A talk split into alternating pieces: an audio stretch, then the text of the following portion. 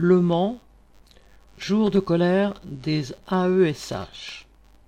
Jeudi 3 juin, au Mans, comme dans d'autres villes, les AESH ont fait grève et se sont retrouvés pour exprimer leur colère.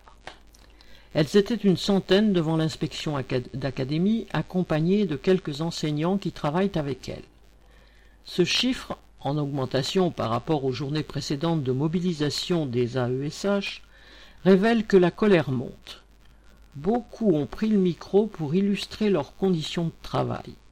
Des salaires qui n'atteignent pas 800 euros, une formation inexistante, des accompagnements d'élèves harassants, la course d'un élève à l'autre ou d'un établissement à l'autre, et parfois même le refus de l'administration d'accorder le droit de prendre un autre emploi en complément. Quelques enseignants ont aussi témoigné de l'importance du travail effectué par leurs collègues AESH dans leurs cours. Après une manifestation dynamique réclamant des salaires dignes, sans les piales ni la précarité, les AESH se sont dispersés en ayant noué des liens qui sont un gage pour de futures mobilisations. Correspondant Hello.